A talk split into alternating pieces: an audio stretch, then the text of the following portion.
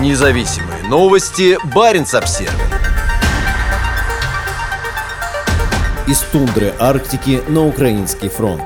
«Весь Ямал с вами», заявил губернатор заполярного российского региона, прощаясь с мобилизованными земляками. Параллельно с этим Организация коренных народов в изгнании призывает всех жителей российского севера саботировать мобилизацию. Наши ребята прибывают на пункт сбора перед отправкой в учебные части, заявил в среду утром губернатор Ямало-Ненецкого округа Дмитрий Артюхов, обращаясь к жителям региона. По словам главы региона, каждый мобилизованный будет обеспечен сухим пайком, спальным мешком, одеялом, а также основными медикаментами. «Тысячи семей Ямала связаны с Донбассом. У нас болит душа за эту землю», — сказал Артюхов. На фотографиях, опубликованных властями региона, мужчины разного возраста и национальности. Некоторые из них представляют коренной народ региона – немцев. Они улыбаются, как будто собираются в отпуск. Ямало-Ненецкий автономный округ – один из самых богатых регионов России. Ежегодно на месторождениях в местной тундре добывается несколько сот миллионов кубометров природного газа. По словам властей региона, каждому мобилизованному из Янао будет выплачено единовременно по 300 тысяч рублей. Соседняя республика Коми ничего подобного себе позволить не может. По словам главы Коми Владимира Уйбы, мобилизованные из его региона будут обеспечены необходимой экипировкой, а также транспортировкой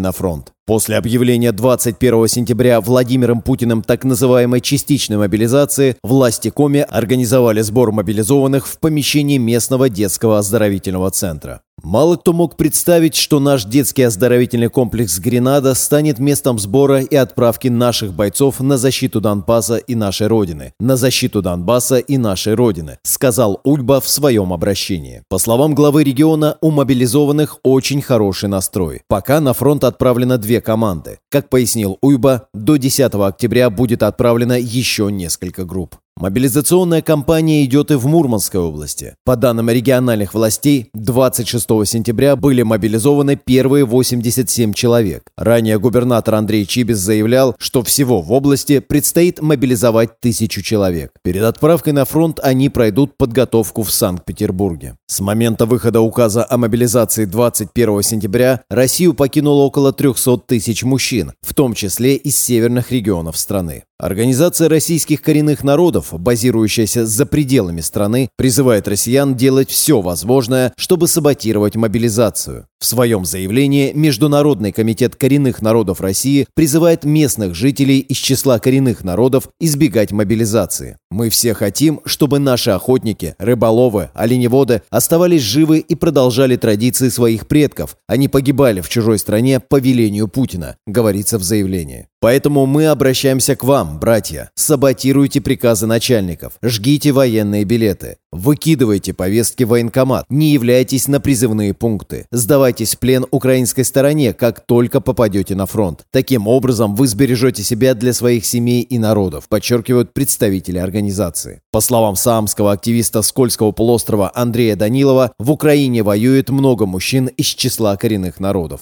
Многие коренные народы бедны и страдают от депрессивной экономической ситуации, а федеральные власти никогда не предпринимали серьезных усилий для улучшения их положения. Некоторые люди, например, из Бурятии, вынуждены воевать, чтобы выжить. Многих загнали в нищету, алкоголизм и теперь отправляют в бой в качестве пушечного мяса, сказал Данилов в Баренц Обзервер. При этом ему неизвестно о случаях мобилизации саамов Кольского полуострова. Учитывая небольшое число саамов, потеря одного станет большой большой потерей для сообщества. По его словам, все больше представителей коренных народов в России начинают открыто выступать против войны. У нас в России есть коренные жители, которые открыто говорят о войне, о правде, о том, что все это затеяно Путиным и что мы не должны воевать, сказал Данилов. При этом он подчеркнул, что в основном люди боятся. Люди говорят, что они за войну, но все ее боятся. Легко сидеть на диване и говорить, что поддерживаешь войну, а если скажешь что-то другое, потеряешь работу или попадешь попадешь в тюрьму. Сегодня в России допустимо только одно мнение, и это мнение Путина.